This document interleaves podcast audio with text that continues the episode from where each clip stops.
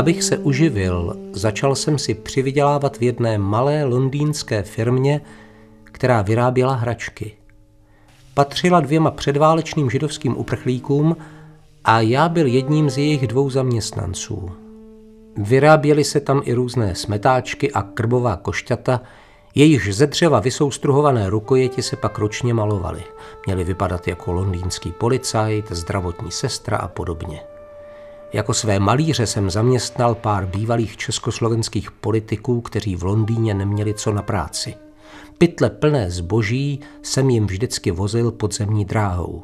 Tímto způsobem jsme si společně přivydělávali tak tři nebo čtyři měsíce, než jsem udělal přijímací zkoušky na Londýnské univerzitě. Jakým způsobem jste platil školné? I v tom jsem měl štěstí, protože právě tehdy byla v Anglii obnovena činnost instituce, která se jmenovala Čekoslovek Trust Fund. Vznikla za války, kdy hospodařila s příspěvky vybranými od dobrovolných dárců a určenými na podporu exilu. Teď, pod dohledem britského ministerstva vnitra, začal fond podporovat československé uprchlíky. Pro mě to znamenalo, že jsem od fondu po několik let dostával stipendium, jako kdybych byl anglickým studentem a fond mi hradil i všechny univerzitní poplatky. Dohromady to každý rok dělalo skoro 500 liber, což v té době bylo opravdu hodně peněz.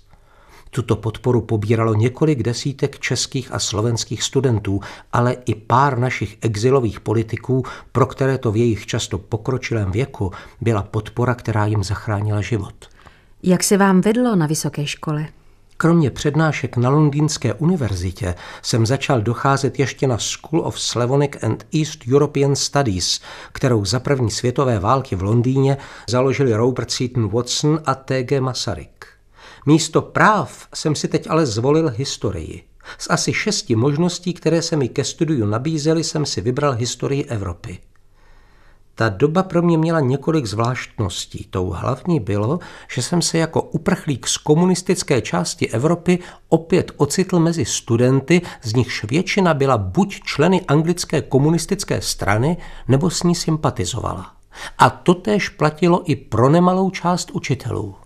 Mladá anglická generace byla v té době dost vlevo. Nezapomínejte, že to bylo za vlády laboristické strany, kdy se v zemi hojně znárodňovalo.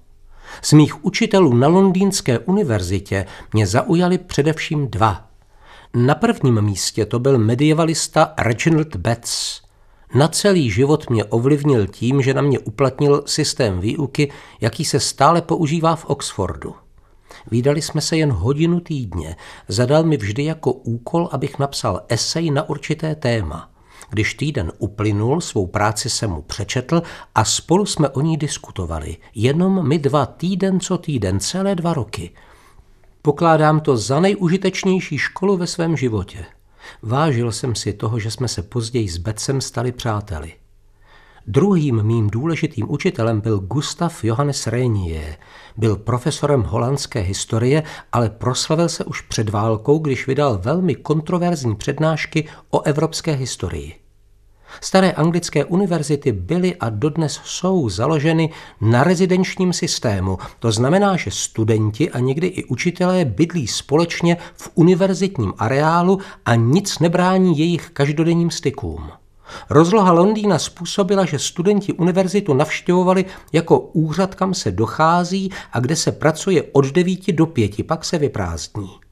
Když se historik Ellen Taylor rozhodl, že bude v Oxfordu přednášet například v 8 hodin ráno, věděl, že bude mít posluchárnu plnou, kdežto na Londýnské univerzitě by se mu to nepodařilo. Kam jste se rozhodl jít ze školy? Na Londýnské univerzitě jsem strávil čtyři roky. Když jsem ji v roce 1953 opouštěl, atmosféra už byla změněná, náklonost k Sovětskému svazu a komunismu byla pod tíhou skutečností pryč. V té době jsem se dozvěděl, že na Oxfordské univerzitě otevřeli novou kolej.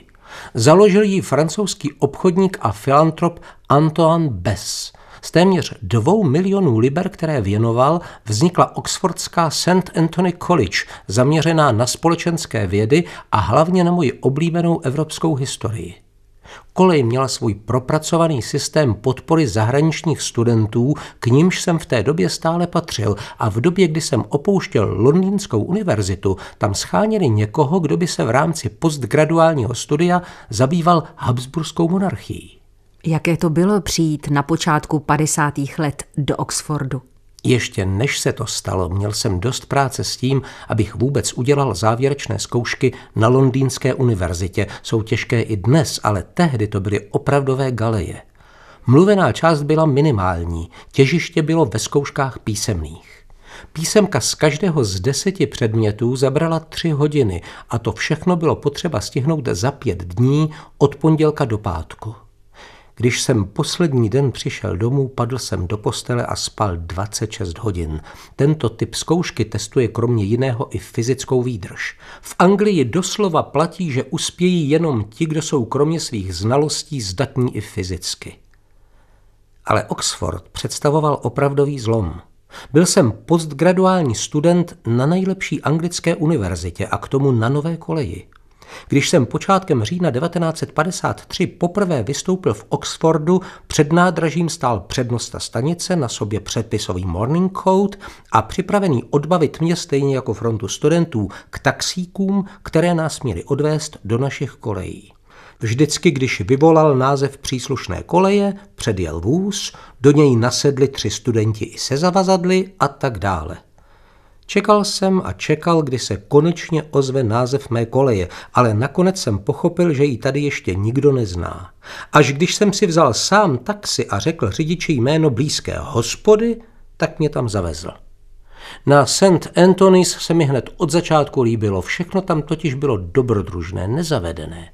Začal jsem tam připravovat svou doktorskou práci, ve které jsem rozebíral příčiny rozpadu Habsburské monarchie a pozoroval jsem život kolem sebe. Jak se stalo, že jste začal samostatně publikovat? Brzy po ukončení St. Anthony's se přede mnou objevil skutečný badatelský problém. Ve Warden Hall, venkovském sídle vzdáleném asi 30 mil od Oxfordu, tehdy britská vláda schromáždila dokumenty ukořistěné po skončené válce z německých archivů. Celkem jich tam bylo v dřevěných barácích napěchováno 400 tun. Tým historiků měl tento archiv zpracovat a pořídit z něj edici těch nejzajímavějších dokumentů vztahujících se k německé zahraniční politice, zvláště v době před druhou světovou válkou a během ní. Tři američtí, tři francouzští a tři britští historici, mezi nimi já, měli z toho obrovského množství vybrat únosných zhruba 5% a nechat je přeložit – všechny se dali ofotografovat, tenkrát už existovaly mikrofilmy. Kopie těchto dokumentů dodnes patří k inventáři Londýnského národního archivu. Jako člen tohoto týmu historiků jsem ve Wooden Hall strávil skoro dva roky života.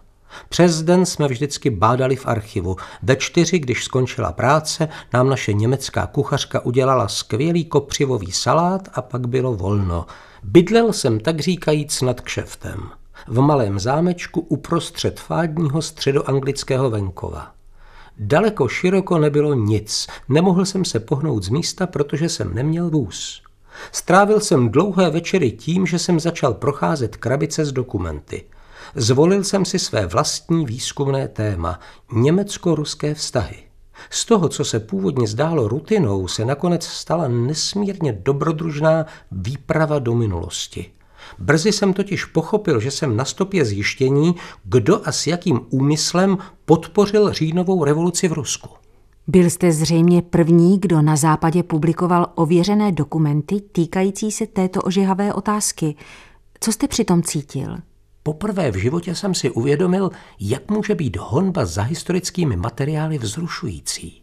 Počínaje rokem 1915 se přede mnou začalo rýsovat drama, rozvíjené vlastně jediným člověkem v blízkosti německého ministerstva zahraničí. Jmenoval se Alexander Helbhand a v německé sociální demokracii, jejímž byl členem, měl přezdívku Parvus. V roce 1915 tento přítel Trockého a Rózy Luxemburgové vymyslel plán, jak cílevědomou socialistickou a národní agitací rozvrátit stabilitu carské říše. Německá vláda, obeznámená s plánem, začala od té chvíle uvažovat o tom, zda opravdu podpoří své úhlavní třídní nepřátele, ruské bolševiky. Naplno se tato podpora rozjela během roku 1917 a bez velkých oklik vedla přes říjnovou revoluci vlastně až do konce války. V polovině 50. let, uprostřed studené války, muselo jít o dost výbušné téma. Překvapen výmluvností dokumentů, které jsem našel, myslel jsem si, že stačí je vydat. V dobrém překladu a v zavedeném nakladatelství. Domníval jsem se, že profesionálně připravená edice zapůsobí prostě svou autenticitou a výmluvností. Člověk však míní a pán Bůh mění. Jak se mělo zanedlouho ukázat, byl jsem v tomto ohledu naivní. Když dokumenty vyšly pod názvem Germany and the Revolution in Russia from 1915 to 1918 v létě 1958 v nakladatelství Oxford University Press, zaútočil na ně v komunistickém listě Daily Worker starý známý Andrew Rothstein. Nazval svou recenzi Tvrzení pana Zemana chybí důkazy a odmítl mou knihu se vším všudy, protože urazila komunistické hnutí v samých základech.